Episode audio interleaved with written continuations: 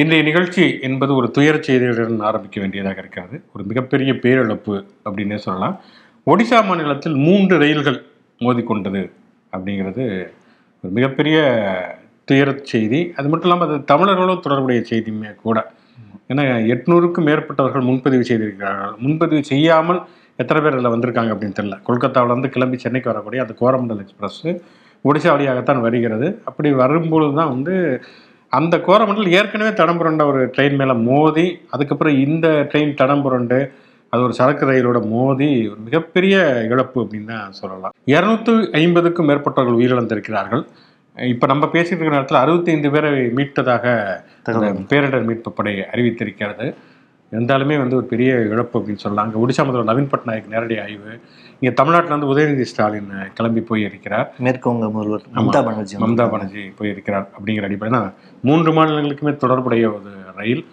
சமீபத்தில் நாம் சந்தித்த ரயில் விபத்துகளில் மிக கோரமான ஒரு கொடூரமான விபத்து அப்படின்னு சொல்லலாம். உயிரிழந்த அனைத்து அனைவருடைய குடும்பங்களுக்கும் நம்முடைய ஆழ்ந்த இரங்கலை தெரிவித்துக் கொள்வோம். சரி ஓகே. நம்ம நிறைய விஷயங்கள் பேச வேண்டியிருக்குது அப்படிங்கிறதுனால நேரடியாக ஷோக்குள்ள போவோம். இது சொல்றதை சொல்லிட்டோம் சார். ஒளிப்பதிவாளர் ரமேஷ் பாலாஜியோட நான் சிவகுமார். நான் தமிழ்ச்செல்வன்.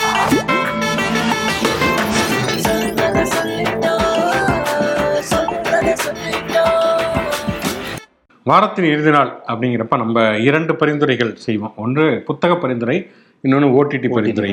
அப்படிங்கிறது.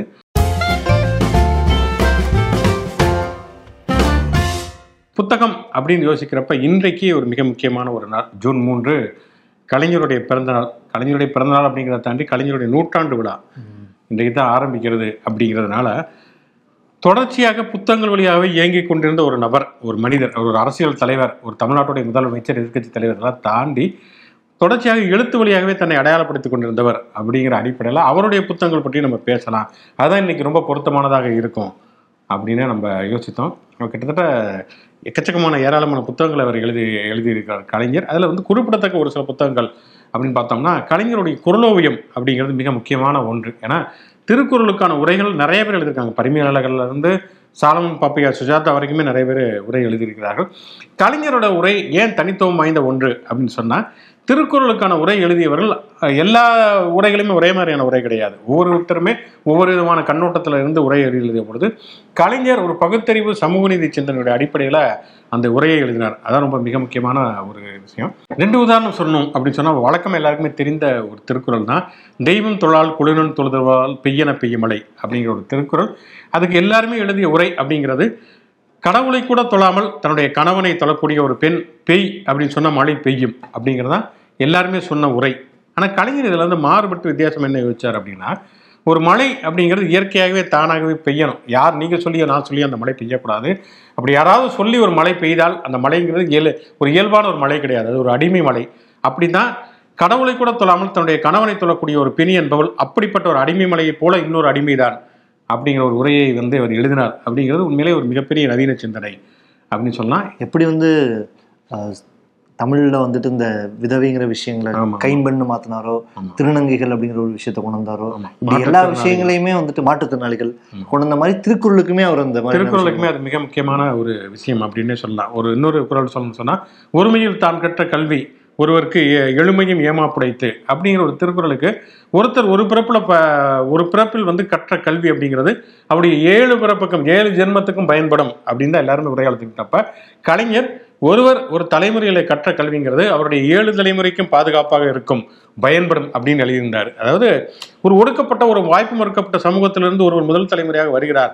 அவர் படிப்பதற்கான வாய்ப்புகள் உருவாக்குற பொழுது அவர் கற்கிற பொழுது அது அவர் சார்ந்த சமூகத்திற்கே ஒரு பெரிய விளக்காக மாறுகிறது அப்படிங்கிற ஒரு அர்த்தத்தில் எழுதினாரு. அந்த குரல்ல வந்து எழுதுனது மட்டும் இல்லாமல் தொடர்ச்சியாக அவருடைய செயல் திட்டங்களுமே அந்த அடிப்படையில் தான் இருந்தது. கிட்டத்தட்ட அவர் என்ன நினைச்சாங்க அவங்களோட கொள்கைகள் என்னவா இருந்துச்சோ அதையே தான் அந்த குரல்ல குரல்லையுமே ஆமா. இது. சமூக நீதி சிந்தனையிலிருந்து அதை பார்த்தார். முதல் தலைமுறை பட்டதாரிகளுக்கு அவருடைய மக்கள் நலத் திட்டங்கள் எல்லாமே அப்படிப்பட்ட முதல் தலைமுறை பட்டதாரிகளுக்கானதாகவே இருந்தது. கிராமப்புற மாணவர்களுக்கான நுழைவுத் தேர்வு மதிப்பெண்கள் வழங்குவது அதே மாதிரி நுழைவுத் தேர்வு இட நுழைவுத் தேர்வை ரத்து செய்வது இடஒதுக்கீடு சத்துணவில் முட்டை வழங்குவது அப்படின்னு சொல்லிட்டு எல்லா திட்டங்களும். அவன் இலவச பஸ் பாஸ் அப்படின்னு சொல்லிட்டு எக்கச்சக்கமான திட்டங்களை வந்து அந்த முதன் முதலாக படிக்க வரக்கூடிய கல்வி மறுக்கப்பட்ட கல்வி கிடைக்காத ஒரு சமூகத்தினுடைய முதல் தலைமுறையைச் சேர்ந்த மாணவர்களுக்கான ஒரு கல்வி. அதற்கான வாய்ப்புகளை உறுதி செய்வது அப்படிங்கிறதா இருந்தது. அதனுடைய திருக்குறள் உரையிலையுமே வந்து பிரதிபலித்தது. அப்படிங்கிற அடிப்படையில் அவருடைய குரலோவியம் அப்படிங்கிறது மிக முக்கியமான ஒரு நூல் அப்படின்னு சொல்லலாம். அதே மாதிரி கலைஞருடைய நெஞ்சுக்கு நீதி. ஏன்னா நெஞ்சுக்கு நீதி அப்படிங்கிறது கலைஞருடைய வாழ்க்கை வரலாறு. அப்படின்னாலுமே கூட அது வெறுமனே கலைஞருடைய வாழ்க்கை வரலாறு மட்டும் இல்லை ஏன்னா கலைஞர் வந்து கிட்டத்தட்ட ஒரு ஒரு 75 ஆண்டு காலம் பொது வாழ்க்கையில் இருக்காங்கிறப்ப இந்தியாவில் பல்வேறு விதமான அரசியல் வாழ்க்கைகளை பார்த்தார். இந்திய அளவுலையும் சரி உலக அளவுலையுமே சரி. இந்தியாவில் வந்து இந்திய சுதந்திர போராட்டமாக இருக்கட்டும் அதுக்கப்புறம் இந்திய எதிர்ப்பு போராட்டம் சுயமரியாதை இயக்கம் உருவானது ஆர்எஸ்எஸ் உருவானது. ஆக்சுவலாக கலைஞர் வந்து பிறந்த காலகட்டமே ஆர்எஸ்எஸும் சுயமரியாதை இயக்கமும் உருவான காலகட்டம் அப்படிங்கிறத அவருடைய நெஞ்சுக்கு நீதியில் பதிவு செய்திருப்பார். ஆயிரத்தி தொள்ளாயிரத்தி இருபத்தி நாலு. அதே மாதிரி பார்த்தோம்னா மண்டல் கமிஷன் வந்தது. காங்கிரஸ் அல்லாத ஒரு மூன்றாம் மணியுடைய ஆட்சி அமைந்தது. ஈழப் போராட்டம். இடஒதுக்கீட்டுக்கான போராட்டங்கள் அப்படின்னு சொல்லிட்டு அம்பேத்கர் அதே மாதிரி உலகளவிலான பல்வேறு விதமான மாற்றங்கள் எல்லாமே இருந்தது அப்படிங்கிறப்ப கலைஞரை தெரிந்து கொள்வதுங்கிறது ஒரு வரலாற்றை தெரிந்து கொள்வதாக இருந்தது. நெஞ்சுக்கு நிதியிலையுமே அது பிரதிபலிச்சது ஏன்னா வந்து கலைஞர் வந்து தான் எப்படி இருந்தோம் தன்னோட கட்சியில் என்ன நடந்துச்சு அப்படிங்கிறத பற்றி மட்டும் அவர் எழுதலை. எமர்ஜென்சி எப்படி இருந்தது உலகளவில் என்ன மாதிரியான விஷயங்கள் இருந்தது அப்படிங்கிற ஒரு விஷயத்தையுமே எழுதினார். ஒரு உதாரணத்துக்கு பார்த்தோம்னா இப்போ இந்த உத்தம் சிங் பற்றி ஒரு படம் வந்தது இல்லையா வந்து. பகத்சிங்கினுடைய தோழராக இருந்து ஜெனரல் டயரை பழிவாங்க வேண்டும் என்று போனவர். உத்தம் சிங் பற்றி நெஞ்சுக்கு நீதியில கலைஞர் வந்து ரொம்ப விரிவாக எழுதியிருப்பார். இப்படி நிறைய வரலாறுகளை வந்து அந்த நெஞ்சுக்கு நீதி மூலமாக நாம் தெரிந்து கொள்ள முடியும். அது உண்மையிலேயே வந்து ஒரு பக்கச்சார்பான வரலாறுன்னு கூட ஒரு விமர்சனம் கூட இருக்கலாம். அவர் அவருடைய பார்வையிலிருந்து சொல்றாரு அப்படின்னு சொல்லிட்டு. இருந்தாலுமே ஒரு திராவிட இயக்கம் அந்த திராவிட இயக்கத்தின் பின்னணியில இந்திய மற்றும் உலக வரலாற்றை தெரிந்து கொள்வதற்கு நெஞ்சுக்கு நீதி அப்படிங்கிறது உதவியது. அது வந்து பொதுவாகவே வந்து என்னன்னா திராவிடக்கு எழுத்துக்களே அந்த ஒரு தா பாணி உண்டு. அண்ணா வந்து தம்பிக்கு கடிதம் எழுதுறாருன்னா அதில் உலக செய்திகள் நாட்டு நடப்பு தத்துவம் இலக்கியம் எல்லாமே எழுதுவார். கலைஞர் அதே மாதிரி உடன்பிறப்புக்கான கடிதங்களுமே எழுதுவார் அப்படிங்கிறப்ப நெஞ்சுக்கு நீதி அப்படிங்கிறது மிக முக்கியமான ஒன்று ஒரு புத்தகம் அப்படின்னு சொல்லலாம். அதுமாதிரி அதே மாதிரியே தொல்காப்பிய பூங்கா அதுவுமே ஒரு மிக முக்கியமான புத்தகம். அதே மாதிரி அவருடைய நாவல்களை பார்த்தோன்னா ரோமாபுரி பாண்டியனும் பொன்னர் சங்கரம். ஏன்னா பொன்னர் சங்கரம் ஒரு நாட்டார் தெய்வம். அந்த நாட்டார் தெய்வத்தை ஒரு வரலாற்று ரீ- ரீதியிலாக அணுகி அந்த கதைப்பாடல்கள்லாம் திரட்டி அவர் வந்து ஒரு தொடராக அது வந்து வந்து அதுக்கப்புறம் அஹ், நாவலா வந்து திரைப்படமாக மாறியது. ரோமபுரி பாண்டியன்கிறது மதுரை இன்னைக்கு நம்ம சோழருடைய வரலாறு பற்றி எல்லாருமே பேசிட்டு இருக்காங்க. நம்மளாம் பாண்டியர்கள் இல்லையா வந்து மதுரைக்காரங்கடா நாங்கள் அப்படின்னு. பாண்டியர்களுக்கும் ரோமாபுரிக்கும் உள்ள தொடர்பு எப்படி எங்கள் வாணிபம் நடந்தது? அரசாட்சிக்கும் அவங்களுக்கும் இருந்த தொடர்பு அதெல்லாம் வந்து ரொம்ப அற்புதமாக எழுதியிருப்பாரு. அதில் வந்து உண்மையிலே ரோமாபுரி பாண்டியன் எனக்கு வந்து இன்னைக்குமே ஒரு வரி நான் நினைவு இருக்கும். என்னன்னா உண்மையை மறைப்பதுங்கிறது ஒரு விதையை புதைப்பதை போலத்தான் அப்படின்னு எழுதியிருப்பாரு. நீ என்னதான் அந்த உண்மையை மறைச்சாலும் அது வந்து உடனடியாக வெளியில வந்துடும் அப்படிங்கிற ஒரு விஷயத்தையெல்லாம் அவர் எழுதியிருப்பார். கலைஞர் கருணாநிதி அவர்களுடைய இந்த திரைப்பட வசனம் அப்படிங்கிற மாதிரியே அவருடைய நூல்களுமே ரொம்ப ரொம்ப முக்கியமான சங்கத்தமிழ் குரலோவியம் நெஞ்சுக்கு நீதி ரோமபுரி பாண்டியன் இது தொல்காப்பிய பூங்கா பொன்னர் சங்கர் அப்படின்னு எக்கச்சக்கமான புத்தகங்களை வந்து வரிசைப்படுத்தலாம் கலைஞருடைய புத்தகங்கள். அந்த புத்தகங்களுடைய மொழி நடைங்கிறது இன்னைக்கு வந்து வேற மாதிரியானதாக இருக்கலாம். அதெல்லாம் தாண்டி அந்த அதனுடைய அதனுடைய அடிப்படை என்ன அந்த உள்ளடக்கம் தான் உள்ளடக்கம் என்ன அப்படிங்கிறதா முக்கியமான கொள்வதுங்கிறது. அதே மாதிரி கலைஞருடைய சிறுகதைகள் தொகுப்புகளுமே அதுலேயுமே மிக முக்கியமான சிறுகதைகள் எல்லாம் இருக்கிறது அப்படிங்கிற அடிப்படையில் வந்து கலைஞருடைய புத்தகங்களை தான் நம்ம இன்னைக்கு நம்ம பரிந்துரைக்கிறோம்.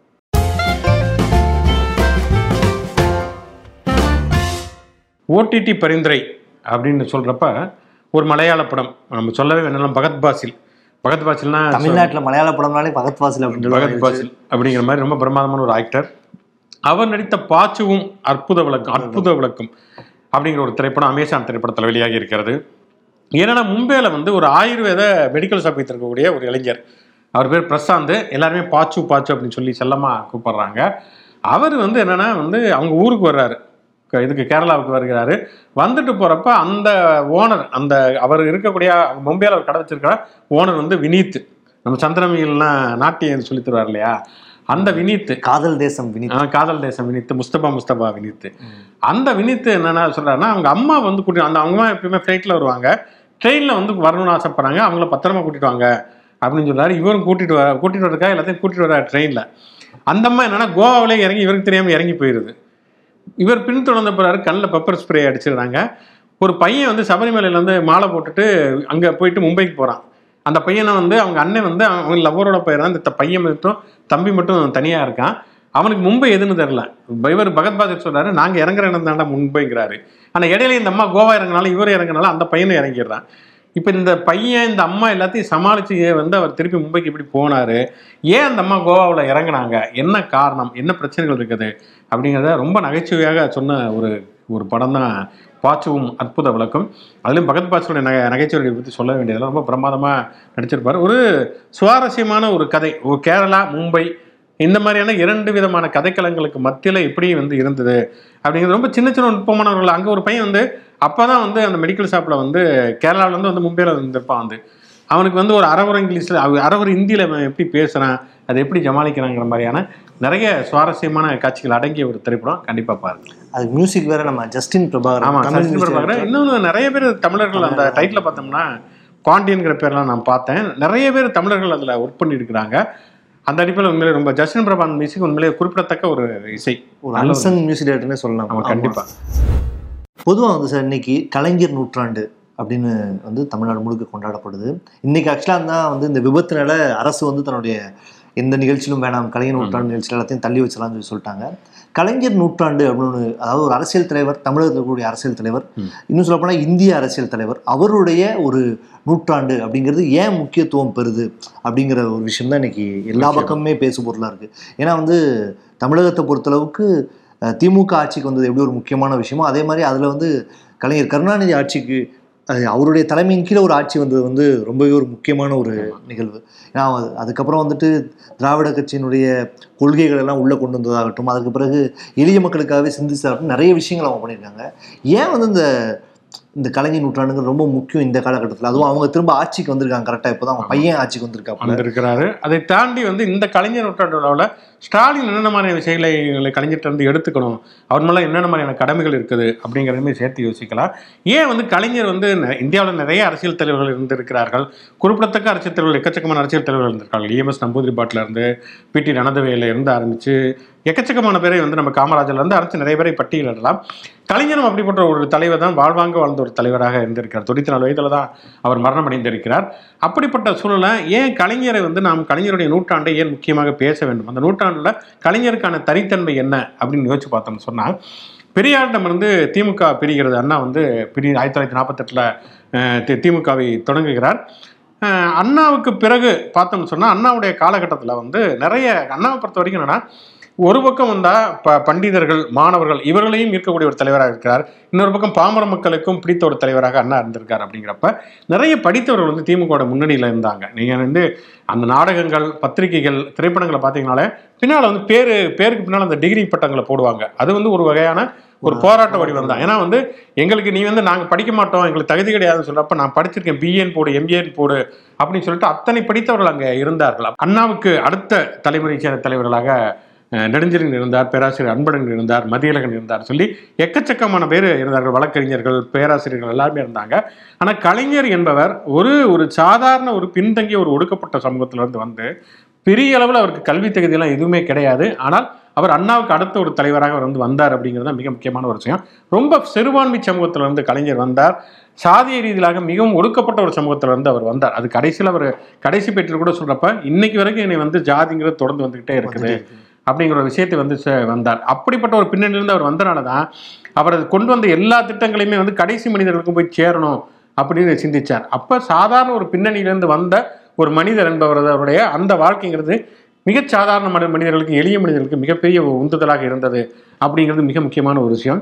அதை தாண்டி இந்தியாவில் வந்து அர்ப்பணிப்பு மிக்க எவ்வளவோ நலத்திட்டங்களை உருவாக்கி மக்களுக்காகவே போராடிய நிறைய தலைவர்கள் இருந்திருக்கிறாங்க. அவங்களுக்கு இல்லாத ஒரு சிறப்பு கலைஞருக்கு என்ன இருந்தது அப்படின்னு சொன்னால் வந்து அவர் கலை இலக்கியம் அரசியல் மூன்று தளங்களிலும் தொடர்ச்சியாக செயல்பட்டு கொண்டிருந்தார். அப்படிங்கிறது ரொம்ப மிக முக்கியமான ஒரு விஷயம். ஏன்னா எழுத்து அப்படிங்கிறது அவர் கடைசி வரைக்குமே கை கொண்டு கொண்டே இருந்தார் வந்து.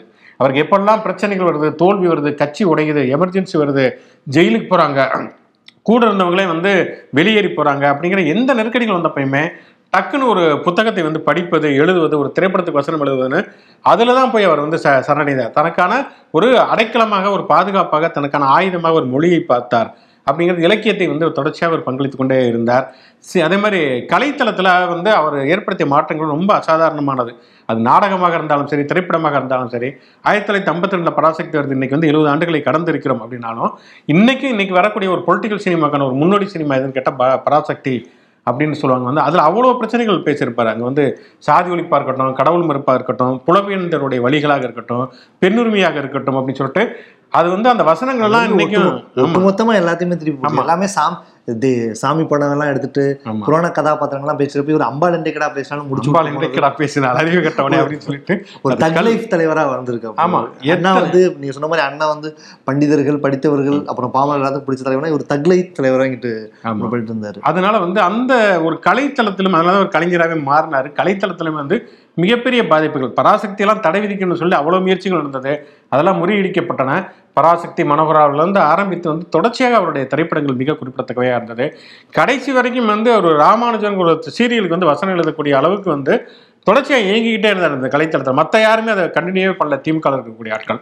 இன்றைக்கி அவர் இருந்தால் ஒரு வெப் சீரிஸ் கூட அவர் வந்து கலைஞர் எழுதியிருக்க முடியும். எழு கண்டிப்பாக எழுதியிருப்பாரு. அப்படி தொடர்ச்சியாக கலைத்தளங்களில் அவர் இயங்கிக் கொண்டே இருந்தார். கலை இலக்கியம் அரசியல் இந்த தளங்களில் அவர் இயங்கிக் கொண்டே இருந்தார் அப்படிங்கிறதான் இந்தியாவில் இருக்கக்கூடிய மற்ற அரசியல் தலைவர்களை வந்து கலைஞர் வந்து வேறுபடுத்தி காட்டக்கூடியதாக இருந்தது அதே மாதிரியே அவர்கிட்ட வந்து எப்பயுமே ஒரு நவீன சிந்தனை இருந்துகிட்டே இருந்தது எப்பயுமே வந்து ஒரு பக்கம் பார்த்தோம்னா தமிழருடைய பெருமை கண்ணகி சோழர்கள் பெருமை இதெல்லாம் பேசிக்கிட்டே இருந்தாலுமே கூட அதுக்காக பழைய காலத்திலே அவர் வாழல பழைய காலத்திலே சில பேர் சொல்றது மாதிரி நம்ம ஆடு மாடு மேய்ச்சா போதும் முன்னோர்கள் அப்படிங்கிற மாதிரி எல்லாம். முட்டாள்கள் இல்லை. அப்படிங்கிற இல்லாம அடுத்த தலைமுறை வந்து நவீனத்துவத்தை. நோக்கி போகணும் அப்படிங்கிறதுக்காகத்தான் தொடர்ச்சியாக யோசித்தார் அதுல இருந்து அவருடைய இங்க இருக்கக்கூடிய அந்த பிடிஎஸ்ங்கிற இந்த பப்ளிக் டிஸ்ட்ரிபியூஷன் சிஸ்டம் ரேஷன் கடைகள் உருவாக்குனதா இருக்கட்டும் இங்க இருக்கக்கூடிய பிரைமரி ஹெல்த் சென்டர் உருவாக்குனதா இருக்கட்டும் அதே மாதிரி சாலைகள் அமைத்ததாக இருக்கட்டும் இப்படியான விஷயங்களை வந்து ஒவ்வொரு கட்டடமே பார்த்தீங்கன்னா ஒரு கலெக்டர் ஆஃபீஸ் இருக்கு ஒரு வள்ளுவர் கோட்டம் இருக்கு ஒரு தலைமைச் செயலக கட்டடம் இருக்கு அண்ணா நூற்றாண்டு நூலகம் இருக்குதுன்னா ஒவ்வொன்றுமே வந்து ஒவ்வொன்றும் ஒவ்வொரு மாதிரி வேற வேற மாதிரியானதாக இருக்கும் அப்படிங்கிறத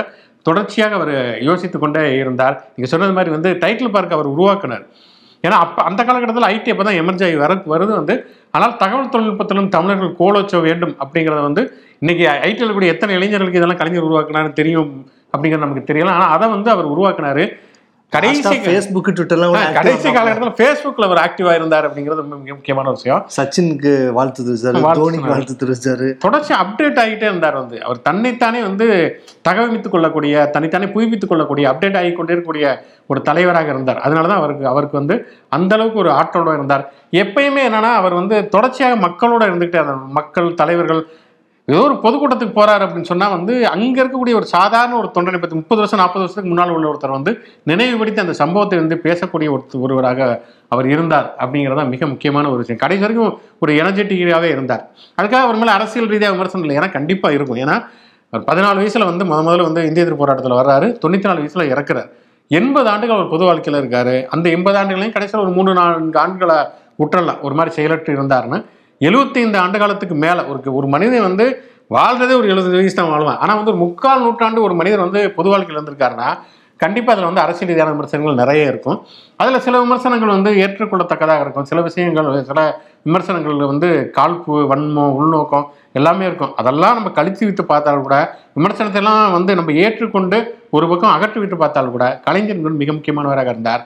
இன்னும் இன்னும் சொல்லப்போனால் வந்து கலை திமுகவோட கலைஞரோட எம்ஜிஆர் ஜெயலலிதா தான் அதிகமான ஆட்சி காலகட்டத்தில் அதிமுக தான் இருந்தது. இருந்தாலுமே நிறைய திட்டங்கள் வந்து கலைஞருடைய ஆட்சி காலகட்டத்தில் ரொம்ப குறுகிய காலத்தில் அவர் ஆட்சியில் இருந்தாலுமே கூட குறுகிய காலத்தில் தான் அவர் வந்து அவ்வளவு திட்டங்களை அவர் உருவாக்கினார். அந்த திட்டம் எல்லாமே எளியவர்களுக்கானதும் அவங்களுடைய வாழ்க்கை அடுத்த இடத்துக்கு போறதுக்காகவும் இன்னைக்கு மருத்துவரா இருக்கக்கூடியவங்க அதுக்கப்புறம் ஆசிரியரா இருக்கக்கூடியவங்க பெரிய பெரிய பேராசிரியரா இருக்கக்கூடியவங்க நிறைய பேர் வந்து முதல் தலைமுறையா வந்தவங்க இடஒதுக்கீடு மூலமா வந்தவங்க இப்படி பல விஷயங்கள் பயனடைஞ்ச ஒருத்தவங்களா தான். இன்னைக்கான ஒரு நவீன தமிழ் முகத்தை வந்து உருவாக்கியது அப்படிங்கிறது கலைஞர். அதே மாதிரி தான் நீங்கள் சொன்னதுமே ரொம்ப மிக முக்கியமான ஒரு விஷயம். என்னன்னா வந்து ஒரு பக்கம் பார்த்தோன்னா மொழியை பற்றி இங்கே இருக்கிற மொழியில் எப்படி சீர்திருத்தம் வந்து அது விளிம்பு நிலை மக்களையும் எப்படி உள்ளடக்கிறது ஒரு மாற்றுத்திறனாளிங்கிற ஒரு வார்த்தை அவர் வந்து உருவாக்கிறார். திருநங்கைகள்ங்கிற ஒரு வார்த்தைக்கு வந்து ஒரு சட்டபூர்வமான ஒரு அங்கீகாரத்தை கொடுத்தார் அவங்களுக்கான நலவாரியத்தை உருவாக்கிறார் சமூகத்துல இருக்கிற பிற்போக்குத்தனத்தை மட்டும் இல்லாம மொழியில் இருக்கக்கூடிய அந்த ஒரு ஆமா. பிற்போக்குத்தனத்தையும் நீக்கி அப்ப வந்து ஒரு ஒரு விளிம்பு நிலை மக்கள் வந்து அவங்களுக்கான அரசியல் வரப்ப அதை அங்கீகரித்து அவங்களுக்கான ஒரு அடித்தளத்தையுமே அவர் உருவாக்கினாங்கிறது மிக மிக முக்கியமான ஒரு விஷயம். அதே மாதிரி வந்து திராவிட கட்சிகளில் வந்து தலித் மக்களுக்கு போதுமான பிரதிநிதித்துவம் இல்லை அப்படிங்கிற விமர்சனங்கள்லாம் வந்தப்ப கட்சியில் வந்து மாவட்ட துணை செயலாளர்கள் துணை செயலாளர்கள் அது கட்சி தலைமையில் வந்து மாவட்டம் வரைக்குமே துணை செயலாளர்களில் ரெண்டுல மூணு பேர்ல வந்து ஒருத்தர் வந்து ஒரு பட்டியலத்தை சேர்ந்தவர் ஒருவர் பெண்களாக பெண்ணாக இருக்க வேண்டும் அப்படிங்கிறத கொண்டு வந்தார். அறங்காவலர் கோயில் அறங்காவலர் குழுவில். அங்கே வந்து கண்டிப்பாக ஒரு ஆதி திராவிடர் இருக்கணும் அப்படிங்கிற ஒரு சட்டத்தை கொண்டு வந்தார். அனைத்து ஜாதியினர் மர்ச்சகள்ல இருந்து ஆரம்பித்து கலைஞர் பற்றி பேசினா அது தனி ஒரு சோவே பண்ணலாம் வந்து அந்த அளவுக்கு வந்து ஒரு விஷயத்தை வந்து தொடர்ச்சியாக செய்து கொண்டே இருந்தார் அப்படிங்கிறது மிக முக்கியமான ஒரு விஷயம். அவர் மீதான அரசியல் விமர்சனங்கள் எல்லாவற்றையுமே ஏற்றுக்கொண்டு அங்கீகரித்து கொண்டு தான் நம்ம இது சொல்கிறோம் இன்னைக்கு ஸ்டாலின் முன்னால் உள்ள கடமையாக என்ன பார்க்கலாம் அப்படின்னு சொன்னால் வந்து இந்த கலைஞர் நூற்றாண்டு விழா அவங்க கொண்டாடுறாங்க அப்படிங்கிறத தாண்டி இந்த கலைஞர் நூற்றாண்டு விழாவில் அவங்க என்னென்ன பாடங்களை கற்பித்துக் கொள்ள வேண்டும்? கலைஞர் கலைஞர் முன்வைத்த வேல்யூஸ் என்ன மதிப்பீடுகள் என்ன? கலைஞருடைய செயல்பாடுகளுக்கான அர்த்தம் என்ன? அப்படின்னு தேடி பார்த்தோன்னா எல்லாருக்குமான சமமான வாய்ப்புகளை உருவாக்குவது அப்படிங்கிற ஒரு விஷயத்தை கலைஞர் வந்து தொடர்ச்சியாக செய்தார். இன்னொரு விஷயம் வந்து நம்முடைய மொழி நம்முடைய பண்பாடுங்கிறது மிக மிக முக்கியமான ஒரு விஷயம். ஏன்னா வந்து ஜாதியை தாண்டி மதத்தை தாண்டி கடவுளை தாண்டி மொழியாலும் பண்பாட்டாலும் தமிழர்கள் ஒன்றிணைய முடியும் அப்படின்னு திராவிட இயக்கம் நிரூபிச்சு காட்டுச்சு. அது ரொம்ப மிக முக்கியமான ஒரு விஷயம். ஏன்னா வந்து கலைஞர் வந்து தன்னளவு ஒரு நாத்திகராக தான் இருந்தார். அவருடைய கட்சி ஒரு காலத்தில் வந்து நிறைய நாத்திகர்கள்லாம் இருந்தாலுமே வந்து போக போக வந்து நிறைய மத நம்பிக்கைகள் தான் அந்த கட்சியில் அதிகம். ஸ்டாலினே சொன்ன மாதிரி தொண்ணூறு சதவீதம் இந்துக்கள் இருக்கக்கூடிய கட்சி தான் திமுக. ஆனால் அப்படிப்பட்ட ஒரு கட்சியில் இருக்கிறப்ப திமுகவில் தாண்டி வந்து தமிழ்நாட்டில் வந்து இந்துக்கள் பெரும்பான்மை அவங்ககிட்ட ஓட்டு வாங்கி தான் வந்து ஒருத்தர் ஆட்சியை பிடிக்க முடியும். ஆனாலும் ஒரு மதத்தின் மீதான பிரச்சனை என்றைக்குமே விடவே இல்லை வந்து. அது வந்து ராமர் பிரச்சனையாக இருக்கட்டும் சேது சமுத்திர திட்டம் பிரச்சனையாக இருக்கட்டும் எதுவாக இருந்தாலுமே தன்னோட கருத்தை வந்து தன்னுடைய விமர்சனத்தை முன்வைத்தார். அதையும் மக்கள் ஏற்றுக்கொண்டார்கள். அது அவருடைய கருத்துன்னு சொல்லிட்டு அதையும் ஏற்றுக்கொண்டு மத நம்பிக்கையுள்ளவர்களும் வந்து அவரை வந்து தலைவராக பார்த்தார்கள் அங்கீகரித்தார்கள் அப்படிங்கிறது மிக முக்கியமான ஒரு சாதனை. அப்போ மொழியையும் பண்பாட்டையும் அவர் வந்து தொடர்ச்சியாக முன்னிலைப்படுத்தினார். அதனால தான் அண்ணா நூற்றாண்டு நூலகத்துல இருந்து ஆரம்பித்து வள்ளுவர் கூட்டம் வரைக்கும் அவர் வந்து முன்னிலைப்படுத்தினார் அது ஓரளவுக்கு ஸ்டாலின் கவர்மெண்ட்டுமே செய்கிறாங்க அப்படின்னே சொல்லலாம் வந்து. இப்போ இருக்கக்கூடிய செம்மொழி இதாக இருக்கட்டும் கலைஞர் நூலகம் அண்ணா நூலகம் மாதிரி கலைஞர் நூலகத்தை கொண்டு வரது இன்னொருபடி மேலே போய் சொல்லணும்னா கலைஞராவது இலக்கியவாதி ஸ்டாலின் ஒரு எழுத்தாளர்னு சொல்ல முடியாது. ஆனால் இவங்க எழுத்தாளர்கள் நிறைய விஷயங்களை வந்து இன்னைக்கு இருக்கக்கூடிய ஸ்டாலின் அரசு செய்கிறது. அதெல்லாம் சாகித்ய அகாடமி அவங்களுக்கு வீடு ஆமா கொடுக்கணும். வீடு கொடுக்கறதா இருக்கட்டும் இலக்கிய திருவிழாக்களை ஒரு நடத்துறது புத்தக கண்காட்சிகள் நடத்துறது அந்த மாதிரியான விஷயங்கள்லாம் நிறைய பண்ணுறாங்க உண்மையிலே வரவேற்கத்தக்க ஒரு விஷயமாக இருக்கிறது. அதே மாதிரி மொழி குறித்தும் பண்பாடு குறித்துமே விஷயங்கள் பண்ணுகிறார்கள். தேசிய அரசியலை பொறுத்த வரைக்கும் மாநிலங்களோட உரிமைகள் மிக முக்கியம். மாநில சுயாட்சி முக்கியங்கிறத வந்து கலைஞர் வலியுறுத்தினாரு. அந்த விஷயங்களையுமே ஓரளவுக்கு இங்கே பண்ணத்தான் செய்கிறாங்க ஆனால் என்னன்னா வந்து இந்த நிர்வாகம் அப்படிங்கிற ஒரு விஷயத்தில் ஒரு நெ- ஒரு நெளிவு சுழிவு அப்படிங்கிறது கலைஞர்கிட்ட எப்பயுமே இருந்தது வந்து நம்ம தொடர்ச்சியாக சொன்னது மாதிரி வந்து சாதாரண மக்கள் எந்த விதத்திலுமே பாதிக்கப்படக்கூடாது அப்படிங்கிறது கலைஞர் பார்த்து பார்த்து அதை பண்ணார். அந்த விஷயங்கள்ல சில இடங்கள்ல வந்து ஸ்டாலினுடைய அரசு கொஞ்சம் தவறுவது அப்படிங்கிறத பார்க்குறோம் அது வந்து ஒரு சொத்து சொத்து வரியாக இருக்கட்டும் அல்லது மின்சார கட்டணமாக இருக்கட்டும் இந்த மாதிரியான இது அதே மாதிரி இப்போ இந்த மூவலூர் ராமாபுரம் திருமண திட்டம் அப்படிங்கிறத இவங்க பெண்க்கு பெண் உயர்கல்வி திட்டம் அப்படின்னு மாத்துறது அப்படிங்கிறது ஒரு வகையில் ஏற்றுக்கொள்ளத்தக்கதாக இருந்தாலுமே கூட இன்னொன்று அது கலைஞர் கொண்டு வந்த திட்டம் அப்படி மாறுவது சரியா? அப்படிங்கிற கேள்விகளுமே இருக்கிறது. இன்க்ளூசிவ்னஸ் அப்படிங்கிறது கலைஞர்கிட்ட தொடர்ச்சியாகவே இருந்துகிட்டு இருந்தது. நம்ம சொன்னது மாதிரி எல்லாருமே உள்ளடக்கியதுங்கிறது. ரெண்டாயிரத்தி பதினொன்றில் திமுக பெரிய தோல்வியை சந்திக்கிறது. ஜெயலலிதா அதிமுக ஆட்சிக்கு வருகிறது. ஒரு பக்கம் திமுக இந்த பக்கம் வந்து மக்கள் நல கூட்டணி. அங்கிட்டு ஏடிஎம்கே அந்த பக்கம் நாம் தமிழர் கட்சி பாட்டாளி கட்சி. அதிமுக பெருவாரியாக வந்து வெற்றி பெறுகிறது.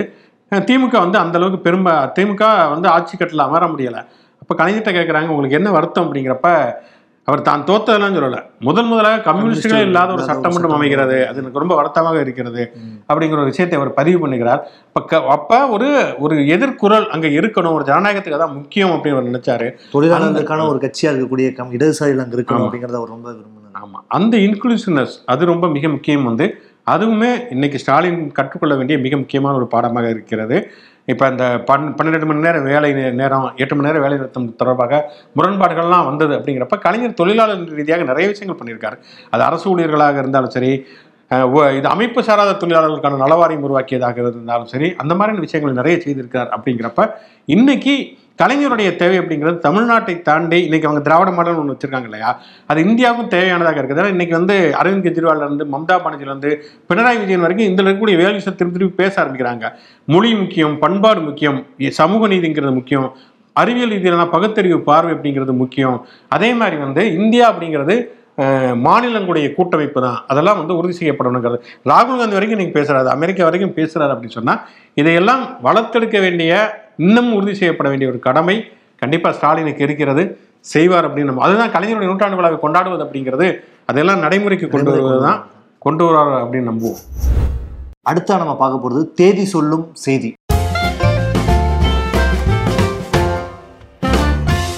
இன்னைக்கு தேதியில பிறந்தநாள் கொண்டாடுறோம் இவ்வளவு நேரம் சார் நிறைய விஷயங்கள் பேசினாங்களே அந்த கலைஞர் கருணாநிதி அவருடைய பிறந்தநாள் இன்றைக்கு. முதல்ல நம்ம பார்வையாளர் வந்து வந்திருக்கக்கூடிய கமெண்ட்ஸ் அப்படின்னு பார்த்தோம்னு சொன்னா வந்து ஒரு மூன்று பேருக்கு கமெண்ட்ஸ் போட்டிருக்கிறாங்க.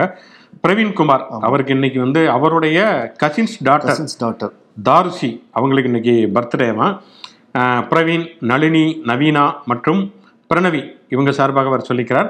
அது வந்து கலைஞருடைய பிறந்த நாள் முத்தமிழ் அறிஞர் அவருடைய பிறந்த நாளில் வந்திருக்குங்கிறது மிக மகிழ்ச்சி அப்படிங்கிற மாதிரி சொல்லியிருக்கிறாரு.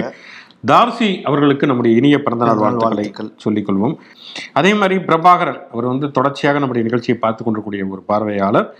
அவருடைய மகன் பிரதீப் குமார் மருமகள் உஷாதேவி இரண்டு பேருக்கும் நாளை திருமண நாள் ஞாயிற்றுக்கிழமை திருமண நாள் அப்படின்னு தெரிவித்திருக்கிறார். பிரதீப் குமார் மற்றும் உஷாதேவி இருவருக்கும் நம்முடைய இனிய மனநாள் வாழ்த்துக்களை வாழ்த்துக்கள். தெரிவித்துக் கொள்வோம் இன்னைக்கு செலிபிரிட்டி நீங்கள் சொல்லி இந்த மாதிரி ஜார்ஜ் பெர்னாண்டஸ் அவருக்கு இன்றைக்கு பிறந்த நாள். அதாவது ஒரு சோசலிசத்தை அடிப்படையாக கொண்டு ராமனோகலோகியா அவரை வந்து பாளையராக கொண்டு நிறைய பேர் உருவானாங்க. சந்திரசேகர்ல இருந்து நிறைய பேர். அதில் மிக முக்கியமான ஒருவர் ஜார்ஜ் பெர்னாண்டஸ். ஒரு மிக முக்கியமான ஒரு தொழிற்சங்க தலைவருமே கூட வைகோவுடைய மிக நெருங்கிய நண்பர். எமர்ஜென்சி காலகட்டத்தில் வந்து அவர் தமிழ்நாட்டில் வந்து தலைமறைவாக இருந்தார் வந்து. அப்போ எமர்ஜென்சி தமிழ்நாட்டில் மட்டும் தான் நடைமுறையில் இல்லை. உண்மையில் கலைஞரை பற்றி பேசுவதால் நிறையா பேசணும் இங்கே தான் தமிழ்நாட்டில் தான் அவர் தலைமறைவாக இங்கே தான் தலைவர்கள் கைது செய்யப்படாமல் இருந்தார்கள். அப்போ தமிழ்நாட்டில் இருந்தார்.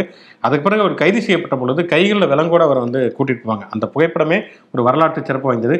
கடைசி காலகட்டத்தில் ஒரு மாதிரி சுயநிலவை இழந்து இருந்தார் ஜார்ஜ் பண்டார்ஸ் அது ஒரு துயரமான ஒரு விஷயம். ஜார்ஜ் பண்டார்டஸ் அவர்களை நாம் நினைவு கூறுவோம் அதே மாதிரி பார்த்தோம் சொன்னால் இன்னைக்கு நடிகை ராதா அவருக்குமே பிறந்த நாள். எண்பதுகளில் பிறந்த நிறைய பேர்த்துக்கு வந்து அவங்கள ரொம்ப பிடிக்கும். அவங்க வந்து இப்ப விஜய் டிவில ஜட்ஜா இருந்தாங்கன்றது மட்டும் தான் தெரியும். அந்த டான்ஸ். ப்ரோக்ராமுக்கு ஆமாம் ஆனால் நிறைய நிறைய படங்கள் அவங்க ரஜினி கமல் விஜயகாந்த் சத்யராஜ் அவங்க நடிக்காத ஆட்களே இல்லைங்கிற அளவுக்கு நிறைய முன்னணி இதாக நடித்திருக்கார்கள். இதில் கலைஞர் கதவசனத்திலே நியாயத்தராசுங்கிற ஒரு படத்துலையுமே அவங்க ஹீரோவாக நடிச்சிருப்பாங்க.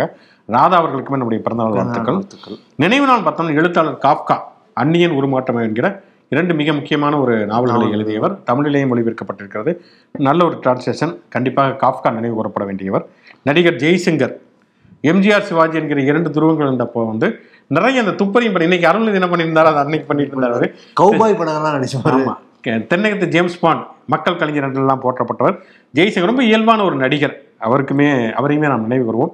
அதே மாதிரி குத்துச்சண்டை வீரர் முகமது அலி. முகமது அலி. குத்துச்சண்டை இடத்துல பல பேருக்குமான ஒரு மிகப்பெரிய இன்ஸ்பிரேஷன் அப்படின்னு சொல்லலாம். பொலிட்டிக்கலாகவும் பொலிட்டிக்கலாக ரொம்ப முக்கியமான ஸ்ட்ராங்கான ஒருவர். முகமது அலியை நாம் நினைவு கூறுவோம். இந்த வீராங்கனைகள்லாம் இப்ப நதியில தங்களுடைய மெடலை தூக்கி வீசுறோம்னு சொன்னப்போ அன்னைக்கு அதை உண்மையுமே செஞ்ச ஒரு அவர். ஒரு உணவகத்துல தன்னை சரியா ட்ரீட் பண்ணல தன்னோட ஒரு ஒரு கருப்பர் அப்படின்னு சொல்லி தன்னை இல் ட்ரீட் பண்ணிட்டாங்க அப்படின்றதுக்கப்போ அவர் அதனோட மெடலை தூக்கி வீசினாரு. அதுக்கப்புறம் அதை அவங்களுக்கு கொடுத்தாங்க அந்த மெடலையும் அப்படி ஒரு புரட்சிகரமான ஒரு செயல் வீரர் நல்ல பாக்ஸர் ஆமாம் நிச்சயமா.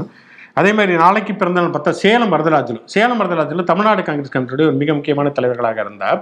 பெரியார் சேலம் வரதராஜலு திருவிக்கா. இவங்க வந்து ஒரு டீம் மாதிரி தொடர்ச்சியாக செயல்பட்டு கொண்டிருந்தார்கள்.